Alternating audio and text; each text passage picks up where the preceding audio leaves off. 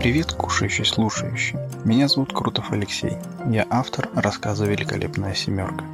Я вот тут подумал, а что если ты сможешь говорить со своими страстями? Какой бы у тебя был с ними диалог? Давай с тобой послушаем, что получилось, а после у меня будет для тебя сюрприз. Смекаешь? Ладно, ладно. Раздраженно отмахнулся женский голос. Это тоже грех, хрен с тобой. Только замолкни, не до тебя сейчас. Всегда вы так. Обиженно буркнула вторая в ответ. Зачем вы меня обижаете? Поесть бы. Жалобно протянула хозяйка еще одного. А потом бабу. Радостно подхватили откуда-то справа с явным восточным акцентом. Или сначала бабу. Ну, можно и мужика. Чего уж там. Ну почему мы не можем договориться? Вон у других все живут в мире и согласие. Аж зависть берет. Тоненько захныкал пятый. Я, конечно, дико извиняюсь. Громко перебил всех шестой. Но, таки кто будет за все это платить? Прекратить склоку! Резко оборвал гомон властный окрик. Мы должны быть выше этого! Каждому из нас найдется за что гордиться! Голоса смолкли. Я прямо чувствовал, как люди... Люди? В комнате напряглись в ожидании. Последняя говорившая имела красивый тембр, хорошую дикцию и явно наслаждалась произведенным эффектом. Она настолько эффектно затягивала паузу, что мне самому стало интересно. Наконец, когда потихоньку началось бормотание, красивый властный голос вновь обратился к присутствующим. Вот ты, Гуля, помнишь, как ты заставила его сожрать пельмени, которые наварили на всю семью? Помнишь, как ему было плохо? Но полтора килограмма он в себя зачем-то впихнул.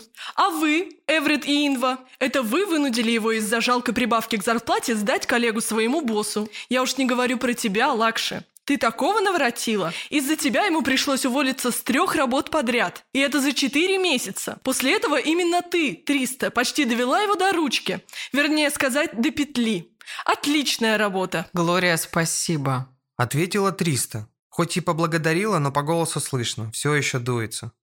Ира, прими мои поздравления. В голосе Глории мелькнула гордость. Если бы не ты, он сейчас бы не лежал в палате. Каждый раз ты доводишь его до белого коленя. У тебя талант. Из мелкой неурядицы или одного неловко обороненного слова ты раздуваешь настоящее пламя ненависти.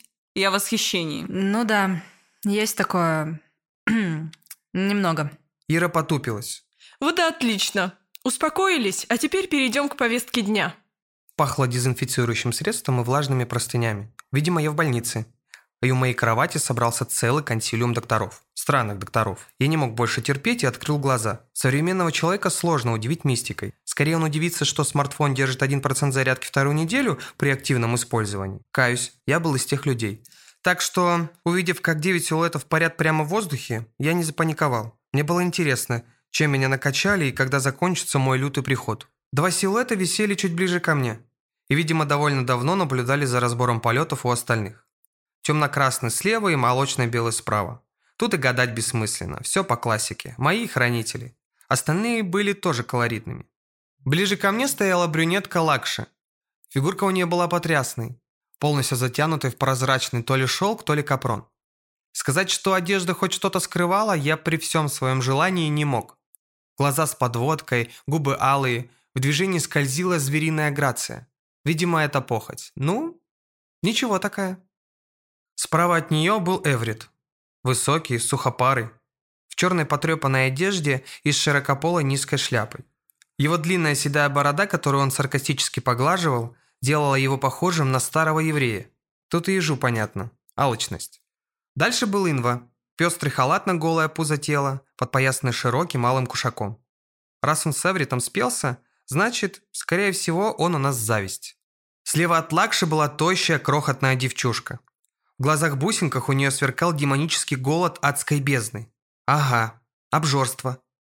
И еще чуть-чуть подальше скромная девчушка-подросток в сером худи и темных джинсах. Так. А это 300. Уныние. По центру стояла рыжая парочка, настолько похожая друг на друга, что я решил сестры. Глория и Ира. Первая была повыше, постройнее, явно умнее и повеличественнее. Обе точеные, словно фарфоровые куклы и, видимо, самые опасные семерки. «Да не видят они нас! Мы выше рангом, дружище!» Успокоил ангела бес. «И этот не видит, он в отключке!» Я быстро прикрыл глаза. Ангел неуверенно оглянулся. Видя, что я не реагирую, он немного успокоился. Вид у него был помятый. Видишь, дружище? Бес вовсю веселился, прыгая в воздухе с одной козьей ножки на другую. Поражение по всем фронтам. Я же говорил, что эта компашка крутит нашим оболтусом как хочет. Как тебе, а? Иисусе Христе, дай мне сил. Ангел сокрушенно опустил плечики. Я лежал неподвижно, боясь спугнуть всю эту инфернальную компанию. Пока бес потирал руки, ангел все-таки заметил, что я подглядываю, прикрыв веки. Лик его просветлел. Он приободрился и подмигнул мне. Прости, Господи, раба твоего грешного. Четкой двойкой ангел отправил беса в глубокий нокаут. И, не сбавляя темпа, осенив себя крестным знамением, полетел мне в ухо. Я вскочил с койки, как ошпаренный, переполошив семерку. Ой! Триста от страха опустилась почти на пол. Здрасте. И вам не хворать. А теперь катитесь колбаской, дверь вон там. Я чувствовал прилив сил и смелости. Мне остро захотелось побыть одному и подумать. Чё это? Вот как захочем, так и пойдем. Вас семеро, а я один. Мне всю толпу за раз не переспорить. Так не пойдет. Я был настроен крайне категорично. Ну-ка, пошли вон. Я подумаю над вашим поведением и побеседую с каждым по отдельности. И сколько же времени тебе нужно, дорогой ты наш? Глория вздернула точеный носик и хищно улыбнулась. Не знаю. Неделя, месяц. Я чуть не сдал позиции. Но взял себя в руки. И чтобы на глаза мне не попадались, пока сам не позову. А то приму постриг и в монастырь уйду. Так и знаешь, во сколько тебе это встанет? Эврит подскочил и чуть не кувыркнулся через голову. А ты точно на это пойдешь? Оставишь нас одних? Лакши потянулась, словно кошка, и томно прикрыла подведенные тушью глазки. Так, народ, Глория подняла руку, успокаивая всех. вы что, не видите? Он, похоже, одержим. «Пошли вон!» – я сказала, глоеды. Я замахнулся, все тут же исчезли.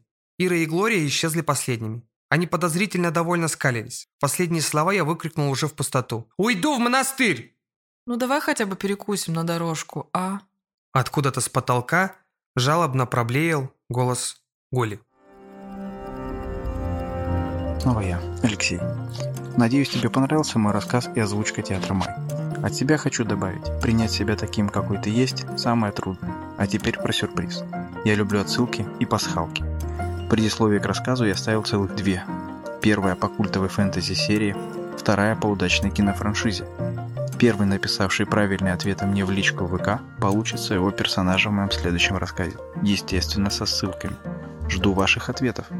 И напоминаю вам, что этот рассказ и многие другие вы также можете прочитать и послушать на сайте мойпортал.ру в проекте «Литературная Тюмень».